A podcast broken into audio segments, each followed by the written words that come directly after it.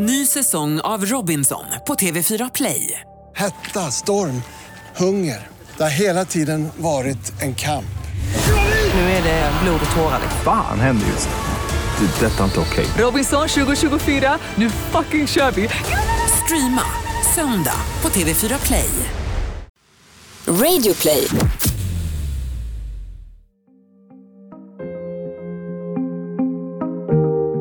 De stora nyhetshändelserna påverkar alla svenskar. Men för några av oss blir de större än så. Människor som plötsligt hamnar i dramats centrum. Den här podden är deras berättelser. nittonhundraåttioett är det kalla kriget iskallt. När en sovjetisk ubåt går på grund mitt i Karlskrona skärgård kommer hela världen till stan. För en journalist som Inga-Lena Fischer blir det oförglömligt. Välkommen till Jag var där. En podcast från Radio Play av Mattias Bergman och Andreas Utterström.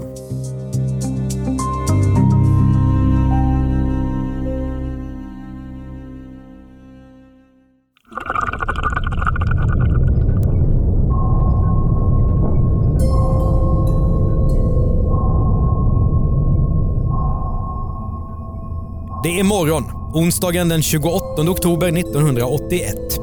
Fiskaren Bertil Sturkman svänger runt en udde. Han ska ta upp några krokar. När han kommer så ser han något han aldrig kommer att glömma. I Gåsefjärden, bara några kilometer från Stortorget i Karlskrona, ligger en lång ubåt i ytläge. Den har gått på grund bland alla karga, klippiga öar i den blekingska skärgården. Ubåten ser ut som en hotfull kolsvart val som strandat. Ganska många karlskroniter bor i närheten och de har hört hela natten hur motorer har brummat.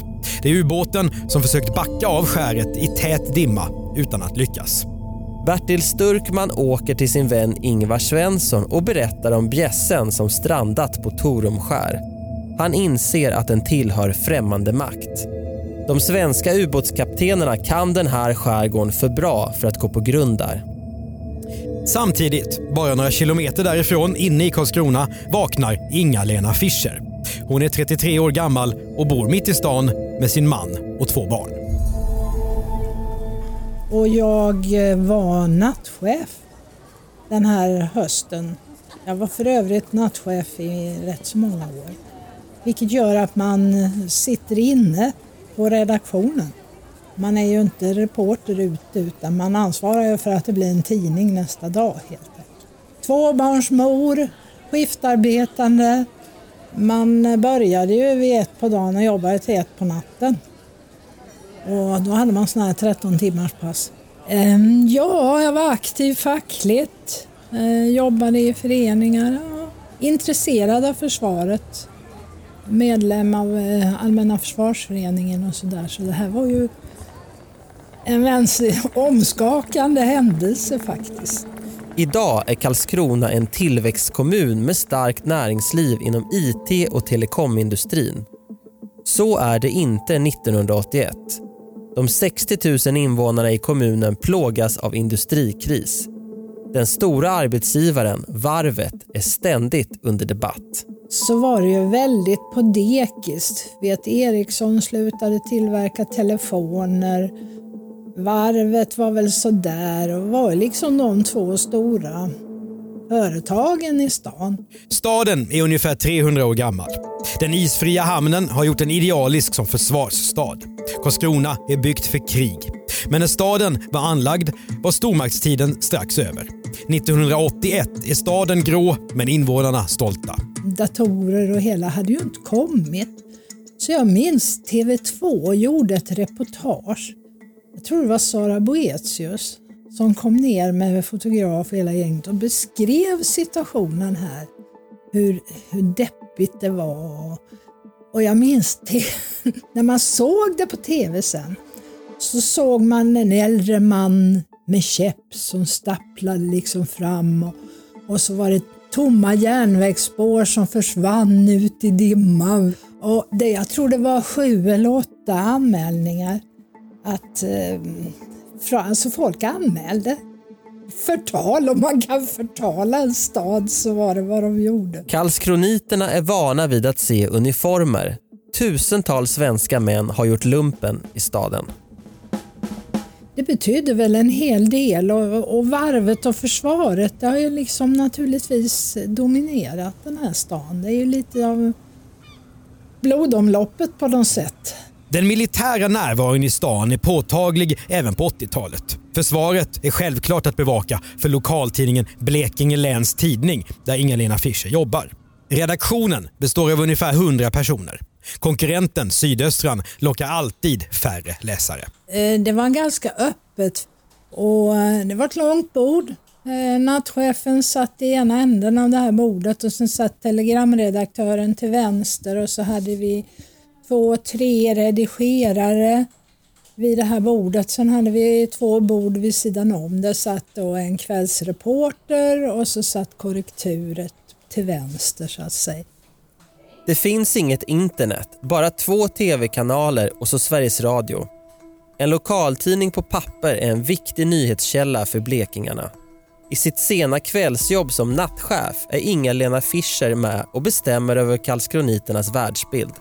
Vad det ska stå i rubriker, vilka foton som ska visa nyheten, vad som är viktigast och vad som ska bort. Ja, alltså jag kan säga att i princip hela mina sjutton år som nattchef så var det en ständig kamp med företagsledningen. För de, deras främsta prioritering var naturligtvis, och läsarnas också, de ville ju ha sin tidning, att komma ut i tid. Hände det någonting sent på kvällen? Något anmärkningsvärt, alltså inte var strunt som helst, så, så skulle det ju med i tidningen. Och den konflikten blev ju tajtare och tajtare ju närmare midnatt man kom ju. nittonhundraåttioett är U S A och Sovjetunionen mitt i det kalla kriget. I terrorbalansen tävlar de om vem som har flest och mest effektiva atomvapen. U S A:s president Ronald Reagan utökar kärnvapenprogrammet. Ländernas underrättelsetjänster slåss om att spionera på varandra. Från Sovjet och dess ledare, den stenhårde Leonid Brezhnev, läcker inte mycket ut. Diktaturen är en hotfull gåta på andra sidan Östersjön. Mitt emellan de två supermakterna är det lilla neutrala Sverige inklämt. Även om ryssarna kallar Östersjön för fredens hav är det en viktig plats för ställningskriget. Ja, du vet, det fanns ju fiskare som var ute på sjön härifrån, och så blev det dåligt väder och storm och så. Så kanske någon gick in i Polen eller i Baltikum i hamn för att klara sig undan stormen och så. Och då gick väl snacket sådär att tänk om de inte kommer tillbaka. Alltså man var lite, det var, det var obehagligt. Men hotet under vattenytan är ingenting man tänker på i Karlskrona. Ja, det var ju inte på den nivån. Det var ju den här stjärnornas krig, har jag en känsla av. Och då går ju de missilbanorna över Skandinavien. Så det var väl liksom upp i luften, inte i vattnet. Det var på ett högre plan, om man säger så. Stjärnornas krig är det populära namnet på den amerikanska försvarssatsningen, där bestyckade satelliter ska kunna slå ut ryska kärnvapen från rymden. Rena Bondfilmen. Att man var rädd att någon skulle råka trycka på knappen av misstag. Och jag menar, ryssen hade ju inte varit snäll. Han är ju inte en historia av en god granne, kan man säga. Det var ju de som hade den ena delen av missilbanorna, så att säga. Tillbaka till Torumskär, nio kilometer ifrån Inga-Lena Fischers skrivbord. Ubåtslarmet har nått örlogsbasen i Karlskrona. Kommendörkapten Carl Andersson är stabschef. Han är skeptisk till tipset om den grundstötta ubåten, men tar sig ut till platsen. På vägen ut i skärgården passerar han några av Sveriges viktigaste försvarsanläggningar. Hela området är skyddsområde. Men visst hade fiskarna rätt. Ubåten är sjuttiosex meter lång och nog står den på grund alltid. Kommendörkapten Andersson ser en flagga vaja lite lätt från ubåtens torn. Den är blå och vit och han skymtar hammaren och skäran, den sovjetiska symbolen. För att tro sina ögon kollar Andersson i marinkalendern att det verkligen är en sovjetisk örlogsflagga han sett. Han kliver upp på skrovet. I tornet står fyra man, varav en har Kalashnikov-gevär. De pratar inte engelska, men på tyska får Carl Andersson höra att båten kallas för U ett tre sju. Från och med nu ska den beteckningen bli världskänd, även om ubåten egentligen heter S tre sextiotre. En man i trettiofem-årsåldern berättar att han är befälhavare på ubåten. Han heter Anatolij Gusjtjin och tittar liksom skamset ner när han talar med svenskan. Vi har fel på gyrokompassen och har navigerat fel. Jag behöver prata med den ryske konsuln, säger han. Inne i stan har Inga-Lena Fischer fått iväg barnen till skolan. Det är hittills en vanlig onsdag och hon har ingen aning om någon rysk ubåt. Det har inte hennes kollegor på B L T heller. Tidningen som har tryckts vid midnatt har en riktigt bra nyhet.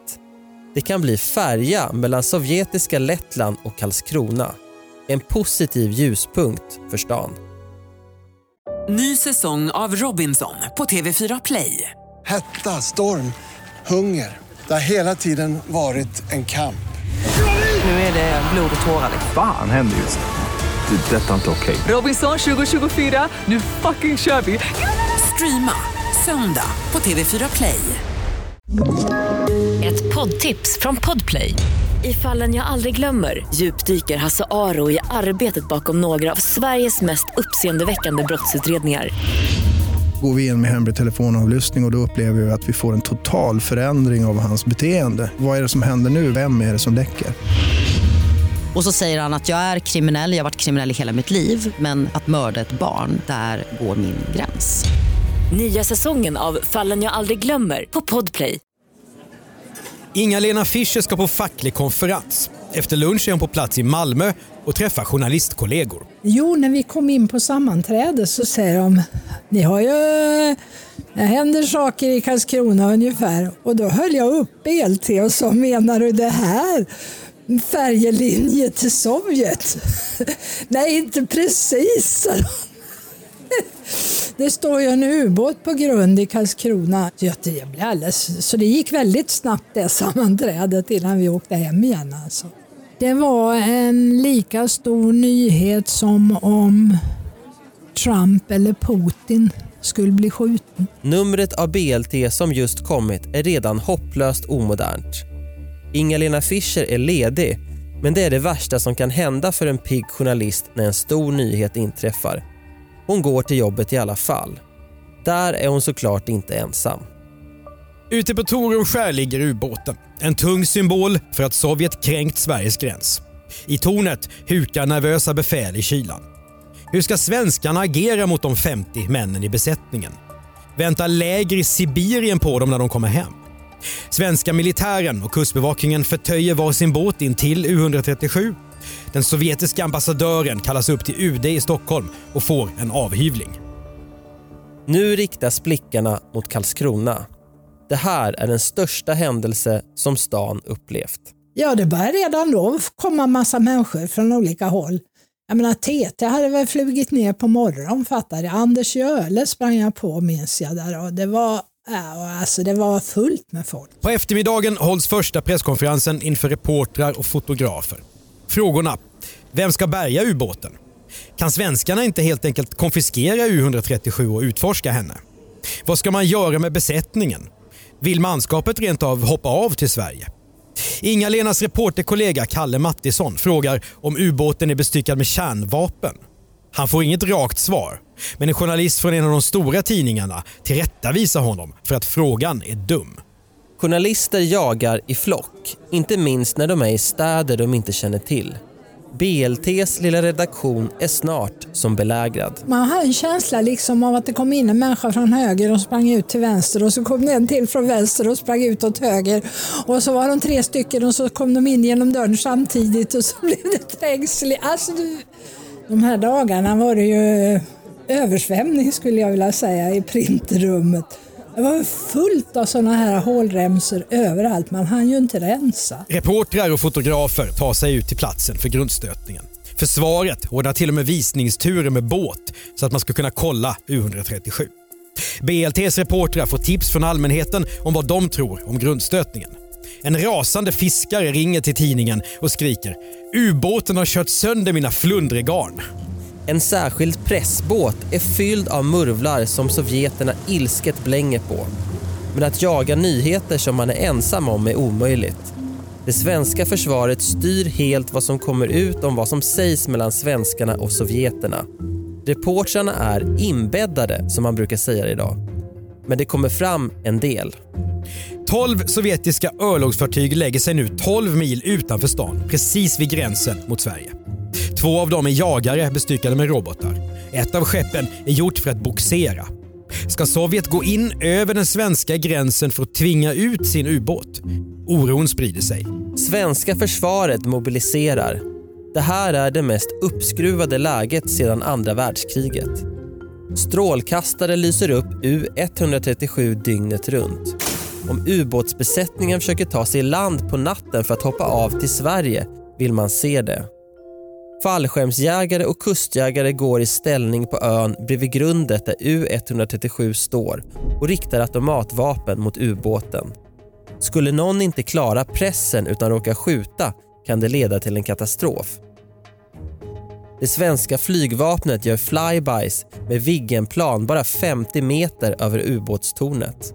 Allt för att demonstrera kraft och kontroll. Det här att det kommer en ubåt och går på grund, det var inget otroligt mer än att det verkligen hände så att säga. För det var ju, det kunde man ju ana att det pågick den här typen av verksamhet. Det var ju kalla krig. Ombord på ubåten får Carl Andersson se ett av sovjeternas sjökort. Den ryska kartan över skärgården är otroligt detaljerad. Sovjetunionen har uppenbarligen koll på Sverige. Men Andersson har fått se för mycket. Besättningen rycker sjökortet ur hans hand och svensken får se ett annat, mindre detaljerat istället. In i torpedrummet på U ett tre sju vägras kommendörkaptenen att gå. I pressrummet på Örlogsbasen går det åt tusen liter kaffe. När presskonferenserna med allvarliga militärer är över kommer reportrarna in till Inga-Lena Fischers redaktion för att skicka material och prata med sina chefer runt om i världen. Det var ett jävla kaos på tidningen. Men så på bordet så stod det ju, folk kom ju dit med sina faxmaskiner och så ställde de dem där så att de kunde liksom ha dem tillgängliga. Det blev ju centrum. tusen ton ubåt kan ingen rysk diplomat prata bort, hur kall och arrogant han än är. Karlskrona är plötsligt ett geopolitiskt centrum. Inte bara för svenskarna utan hela världen. hundra journalister är på plats. Från världens största medier kommer reportrar i limousin med chaufför och väcker uppståndelse. De häpnar över hur nära den lilla staden som ubåten har strandat. Engelsmän och, och jag vet det kom en japansk reporter som var väldigt engagerad i det här. Men han hade ju ingen fotograf. Så han, han pratade med mig och bad mig att jag skulle fixa bilder till hans tidning. Och då snackade jag med fotograferna. Och ja, det var ju okej. Så jag skickade åtta, tio bilder. Så kom det en tidning från Sinkai Shimbun.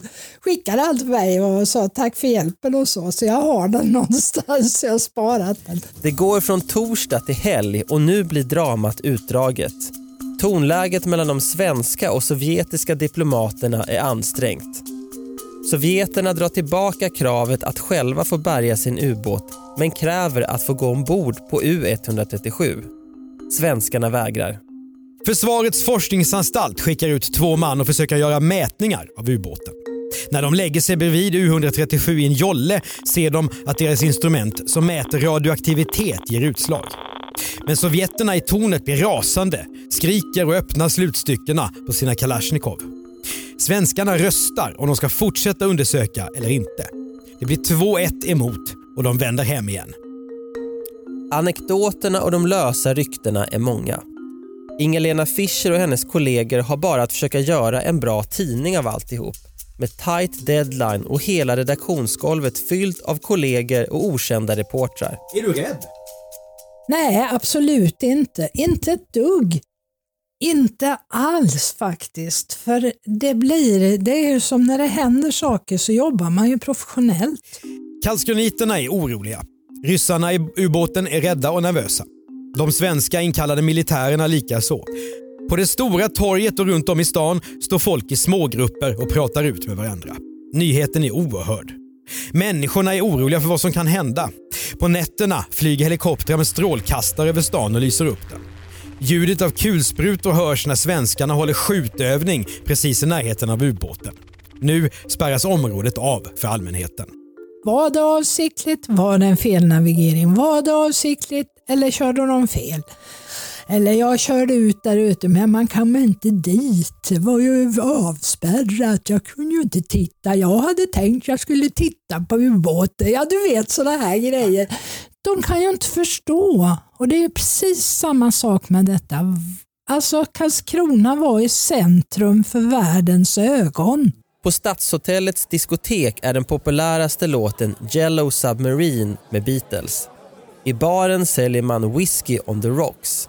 U ett tre sju är nämligen en ubåt av så kallad whiskyklass.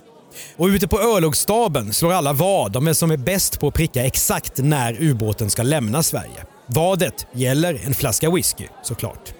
Turistcheferna Ove Persson och Sonny Nilsson inser såklart värdet av att ha hela världens ögon på sig. Nu har ubåten förlängt turistsäsongen och det finns inte ett hotellrum att uppringa i hela stan, jublar Ove Persson. Han får först idén att åka ut till U ett tre sju och överlämna en turistbroschyr och en svensk flagga till besättningen. Ove Persson, ja, han gjorde väl en grej av det, det förstår jag. Han var verkligen driven turistchef, måste jag säga. Turistcheferna ser en chans att försöka vända stadens industriella krisläge med arbetslöshet och befolkning som flyttar ut. Välj Karlskrona på goda grunder, står det på t-shirts som de låter trycka upp. Reportrarna bjuds på P R-middag. De två turistcheferna går igång så hårt att kommunalrådet ser sig tvungen att trycka till dem. En ubåtskränkning från främmande makt är ingenting man gör ett jippo av.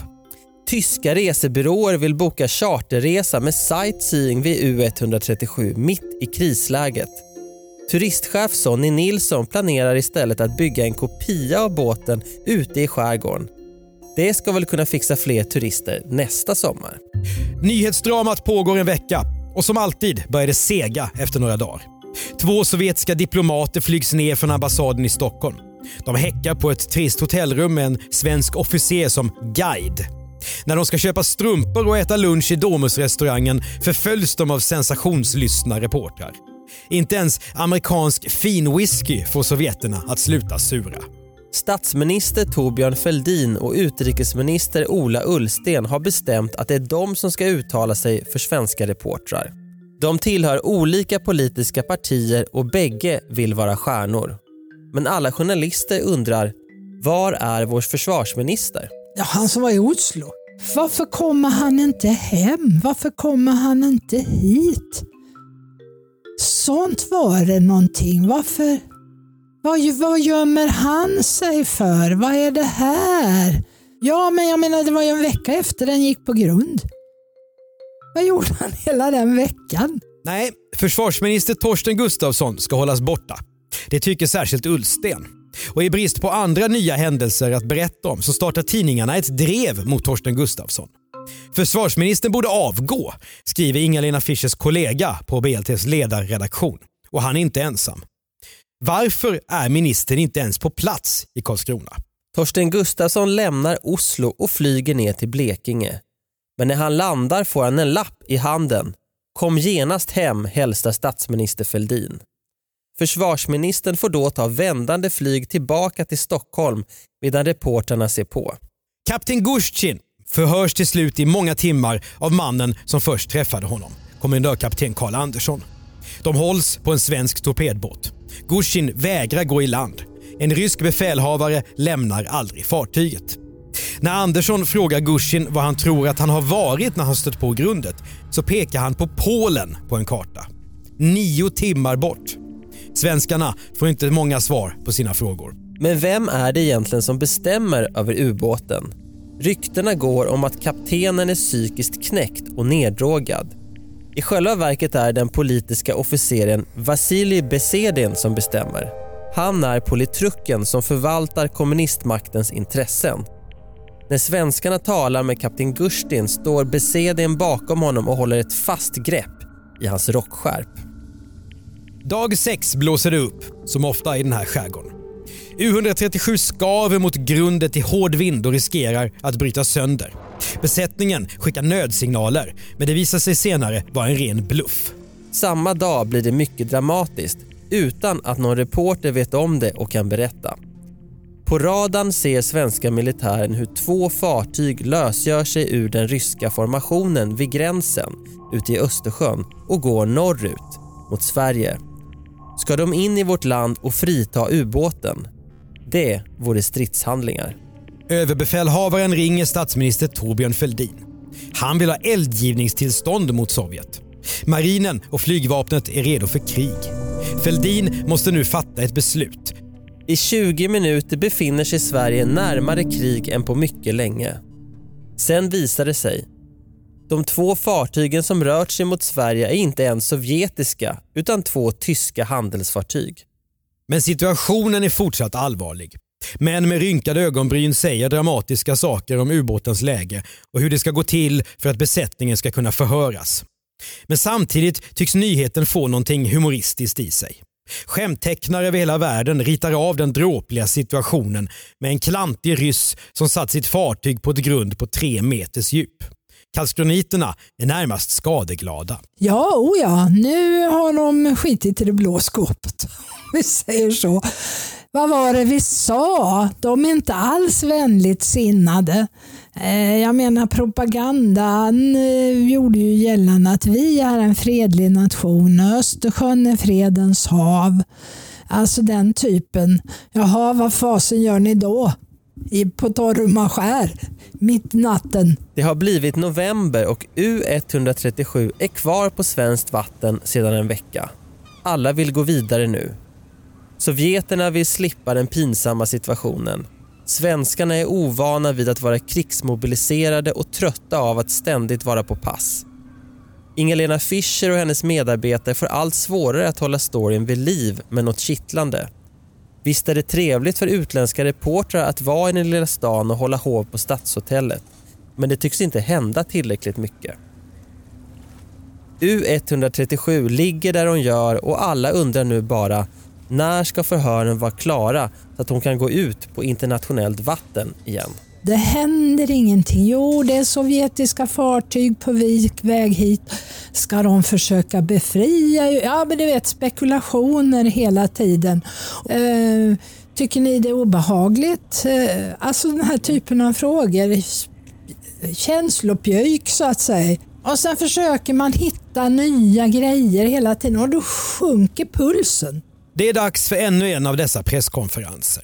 Statsminister Torbjörn Fälldin sätter sig vid podiet. Men det han säger nu ska få alla att skaka till. Så här låter det i S V T:s rapport nittonhundraåttioett. Och vad jag nu för första gången ger offentlighet åt, det är att enligt de undersökningar som vi har företagit så är den sovjetiska ubåten med stor sannolikhet bestyckad med kärnvapenladdningar.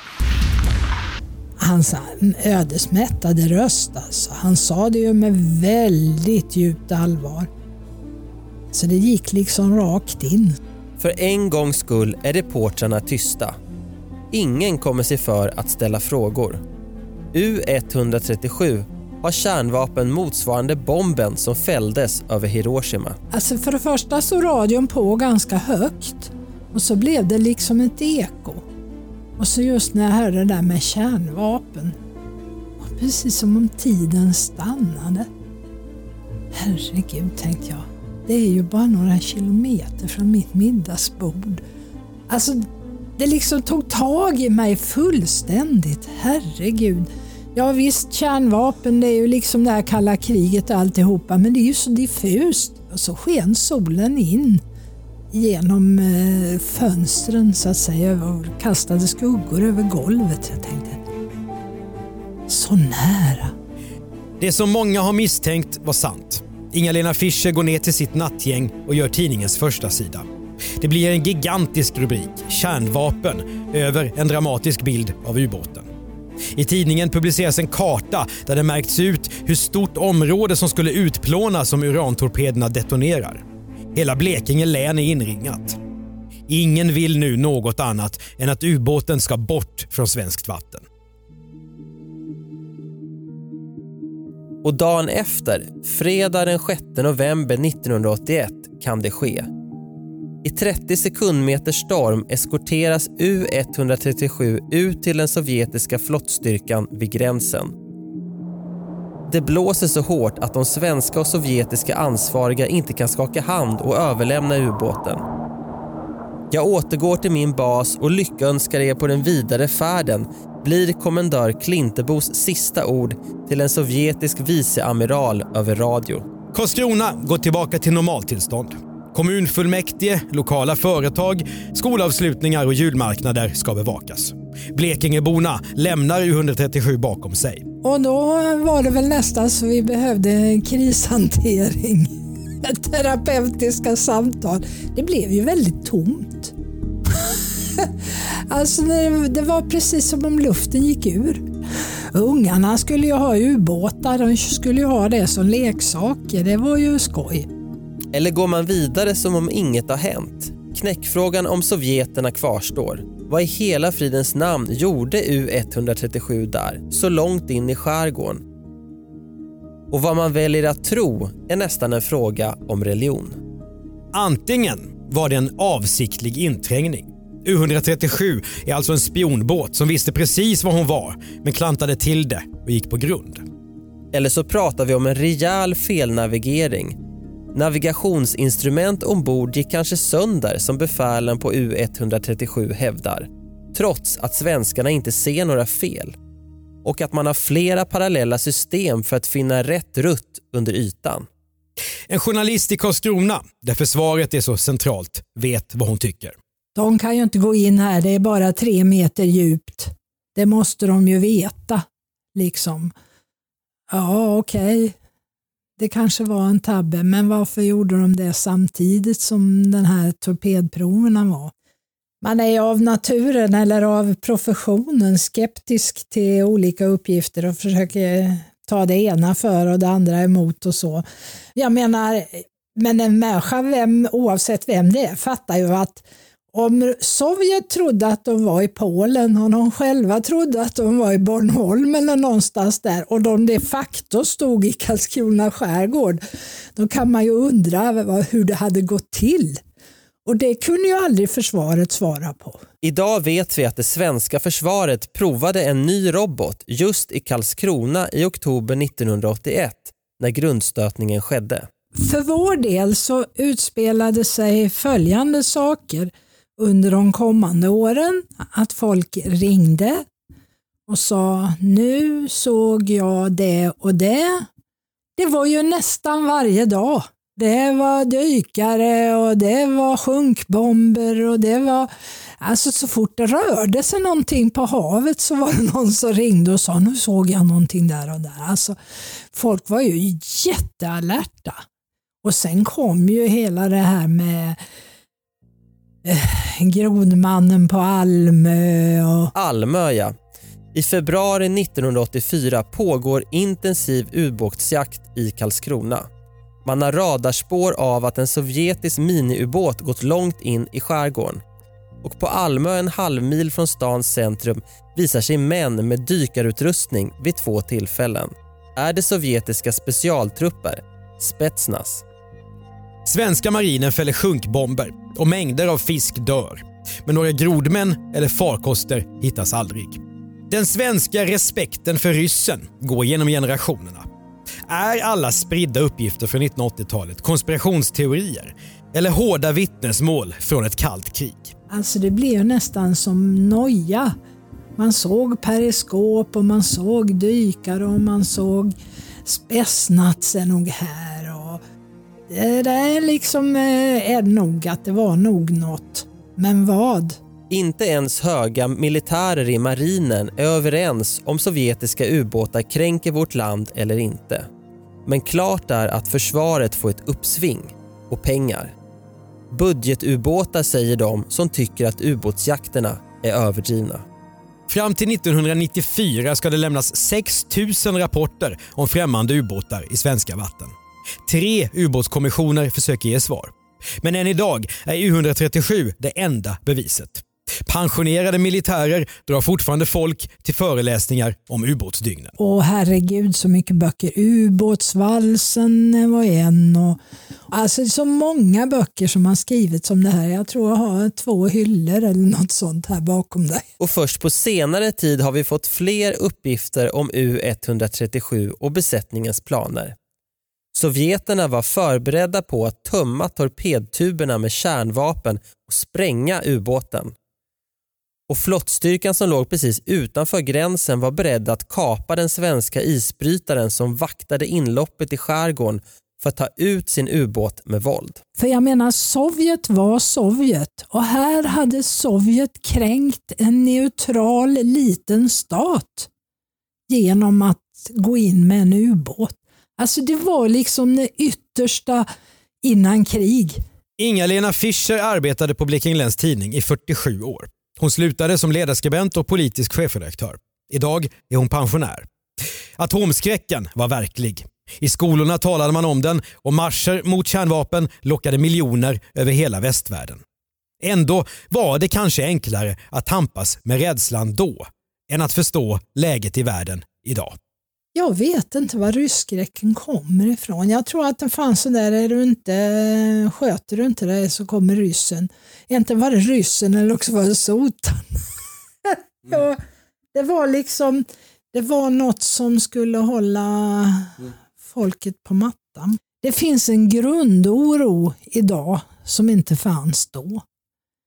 Då var vi mycket mer naiva än vi är idag. Jag tycker det är på ett sätt säkrare, men också på ett sätt osäkrare idag. Så jag menar, vi kan ju faktiskt se vad som händer på ytan.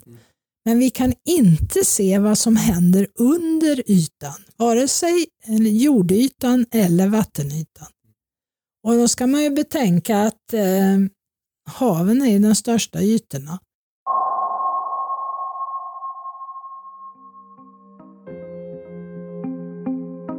Du har hört Jag var där, en dokumentärpodd av Andreas Utterström och Mattias Bergman. Exekutiv producent Jonas Lindskov. Vi gör även poddarna Misslyckade brott, Misslyckade makthavare och Misslyckade affärer. Om du vill kontakta oss med synpunkter eller tips på nya avsnitt, mejla gärna till jagvardar snabel-a b plus punkt se. När vi inte gör de här poddarna driver vi specialistbyrån för innehåll, commercial content, och gör då podden Världens bästa innehåll.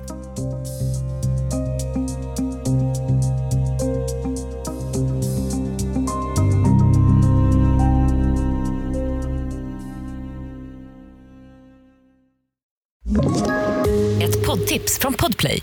I podden Något Kaiko garanterar röskötarna Brutti och jag Davva dig en stor doskratt. Där följer jag pladask för köttätandet igen. Man är lite som en jävla vampyr. Man har fått lite blodsmak och då måste man ha mer. Udda spaningar, fängslande anekdoter och en och annan arg rant. Jag måste ha mitt kaffe på morgonen, för annars är jag ingen trevlig människa. Då är du ingen trevlig människa, punkt. Något Kaiko, hör du på Podplay. Därför är gardinerna.